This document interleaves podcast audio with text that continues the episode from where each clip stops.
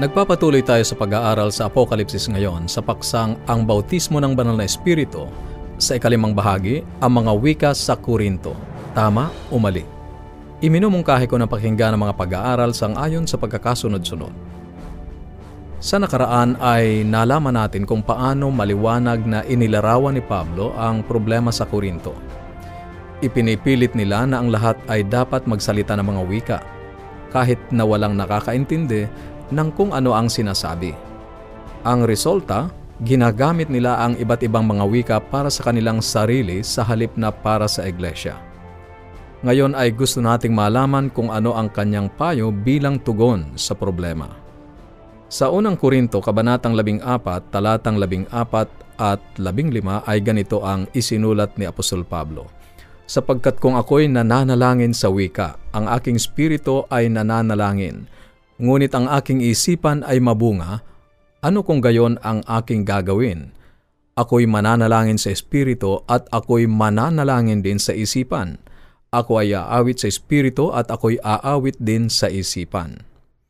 Nangangahulugan ito na ang kanyang mga panalangin ay may pagpapasakop sa banal na espiritu, ngunit dapat siya mismo at gayon din ang iba ay naiintindihan ang kanyang sinasabi kailangang naiintindihan natin kung ano ang ating sinasabi at ipinananalangin at kalakip din dapat nito ang ating damdamin.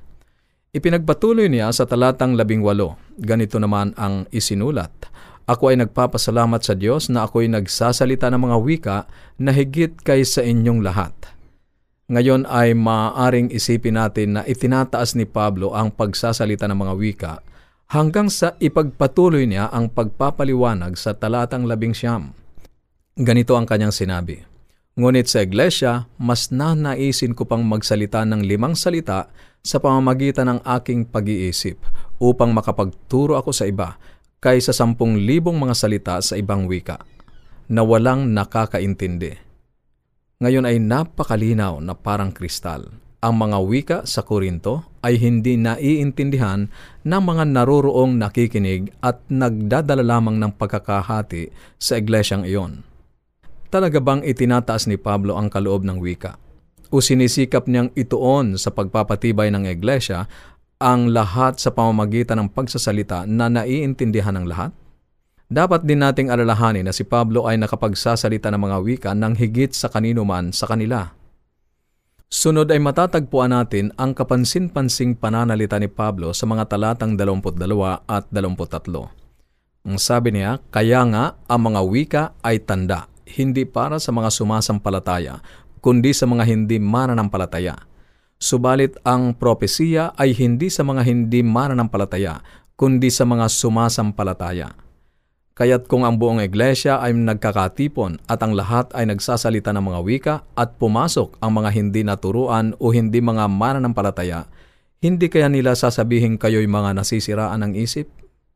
Dito sinasabi ni Pablo na kung ang mga hindi mananampalataya ay maririnig silang mga nagsasalita ng wika doon sa loob ng iglesia sa Korinto na hindi naman naiintindihan, sasabihin nilang sila ay nasisiraan ng isip at sila ay aalis. Kakaiba doon sa Pentecoste. Ang mga hindi mananampalataya ay narinig ang mga alagad na nagsasalita ng mga wika at kanilang naiintindihan at sila ay sumampalataya. Masasabi natin kung ganon na ang kapahayagan ng mga wika sa Korinto ay isang naiiba mula sa nangyari sa Pentecoste. Ang kanilang pagkakaiba, kagaya ng nalaman na natin, ay sa Pentecoste, ang bawat isa ay nauunawaan kung ano ang sinasabi ng mga alagad. Sa unang Korinto, walang sino man ang nakauunawa. Kung babasahin mo ang talatang isa hanggang labing siyam, iyon ay ingay lamang o mga satsat lamang na walang kabuluhan sa kanilang mga tenga.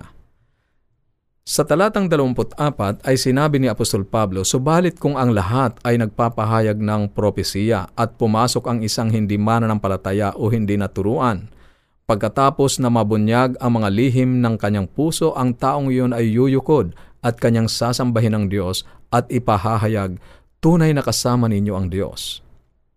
Muli inilalagay ni Pablo ang propesiya na mas mataas kaysa kapahayagan ng mga wika na nangyari sa Korinto. Sapagkat ang propesiya ay naiintindihan at pinatitibay ang iglesia. Tandaan, ang layunin ng mga kaloob ay upang patibayin ang iglesia, hindi ang sarili. Ano ngayon ang sagot ni Pablo sa problema tungkol sa mga wika doon sa Korinto? Ngayon ay handa na tayo sa solusyon sa problema. Babasahin ko ang unang Korinto, Kabanatang 14, Talatang 26. Ano kung gayon mga kapatid, ang sabi ni Apostol Pablo, kapag kayo'y nagkakatipon, bawat isa ay may isang awit, isang aral, isang pahayag, isang wika, isang pagpapaliwanag. Ilarawan mo sa iyong isip ang isang pagpupulong sa Korinto. Alalahanin ang kanilang mga pagsamba ang sabi sa unang Korinto, Kabanatang 11, Talatang 17, sapagkat kapag kayo'y nagkakatipon, ito ay hindi para sa ikabubuti, kundi para sa ikasasama. Ang bawat isa ay nagsasalita ng iba o umaawit ng iba o nagsasalita ng wika ng sabay-sabay. Iyon ay isang pagpupulong na masyadong mataas ang emosyon na napakaraming nangyayari ng sabay-sabay. Iyon ay parang isang malaking kaguluhan, hindi ba? Ngayon ay pakinggan mo kung paano pinangasiwaan ni Pablo ang problema. Sa pagpapatuloy sa talatang 26 ay sinabi niya, Gawin ninyo ang lahat ng mga bagay para sa pagpapatibay. Dito ay hindi hinahadlangan ni Pablo ang mga kapahayagan ng Espiritu. Sa katotohanan ay pinagtitibay niya na ang mga iyon ay kinakailangan upang patibayan ang iglesia.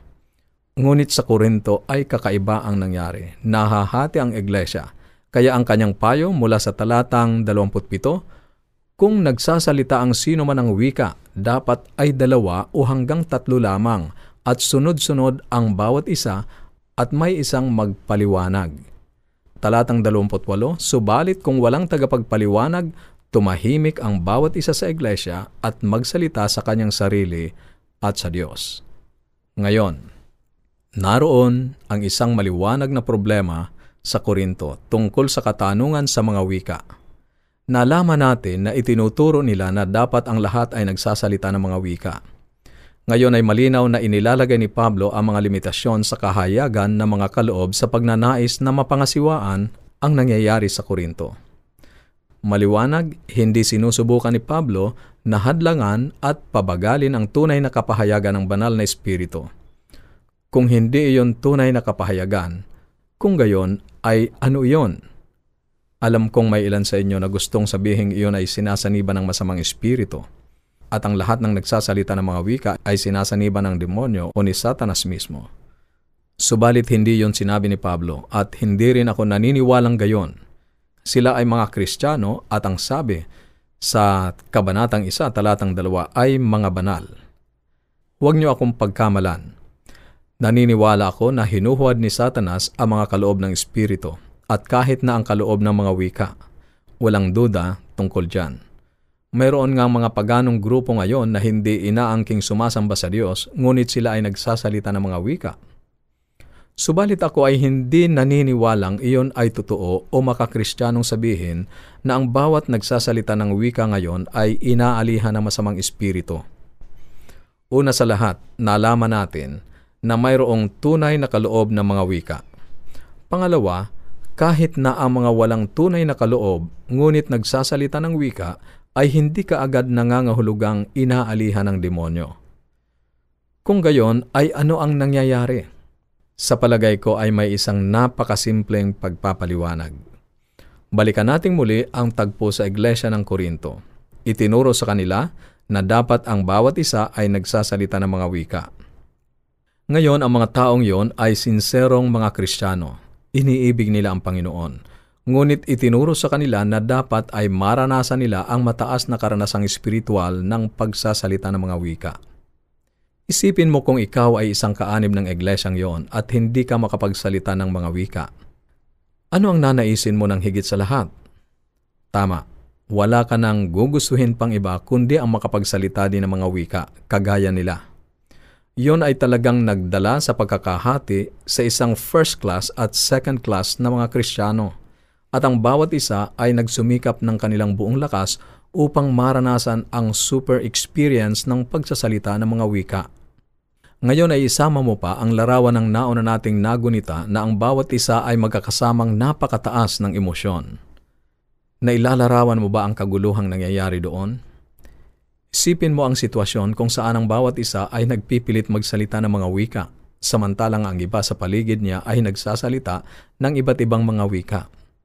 Hindi malayong magdala yon sa isang tao ng karanasang tinatawag na trance-like state of self-hypnosis.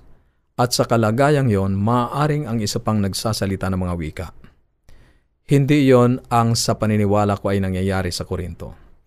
Naniniwala rin ako na gayon din ang nangyayari sa maraming mga simbahan ngayon. Gusto kong basahin ang isang sipi mula sa aklat na How to Receive the Holy Ghost na isinulat ng isang tanyag na mangangaral. Hindi ko nababanggitin ang kanyang pangalan. Pakinggan mo. Ganito ang kanyang sinabi. Tell the candidate to open his mouth and to breathe in as deeply as possible. I like to insist absolutely that they not speak one word of their natural language. Then, when the Spirit begins to move upon them, I tell them to lift their voice and speak out whatever sounds seem easy to make, regardless of how they sound, until a clear, free language comes. Kaibigan, hindi natin mababasa sa Biblia ang ganyan o kahit anong pahiwatig tungkol diyan. Kung ang Diyos ay nais ipagkaloob sa atin ang isang kaloob, ipagkakaloob niya ito sa atin at hindi mo kailangang pag-aralan sapagkat iyon ay kaloob. Hindi mo kailangang matutunan kung paano iyon gagawin. Ngunit ganyan ang talagang nangyayari sa mga simbahan ngayon. Itinuturo kung paano magsalita ng iba't ibang mga wika at marami ang lumalabas na inaakala nilang mga wika.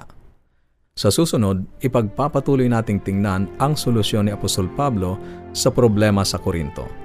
Kung ikaw ay may mga katanungan o nais mo ng mga babasahin at mga aralin sa Biblia na aming ipinamimigay, maaari kang makipag-ugnayan sa amin. Tumawag o i-text ang iyong kumpletong pangalan at address sa ating mga numero sa Globe 0917-5643-777, 0917-5643-777 at sa Smart 0919-0001-777 0919-0001-777 at ang ating toll-free number 1-800-132-20196 1-800-132-20196 Maaari ka rin magpadala ng mensahe sa ating Facebook page, facebook.com slash awr Luzon, Philippines. facebook.com slash awr Luzon, Philippines. O dumalaw sa ating website www.awr.org www.awr.org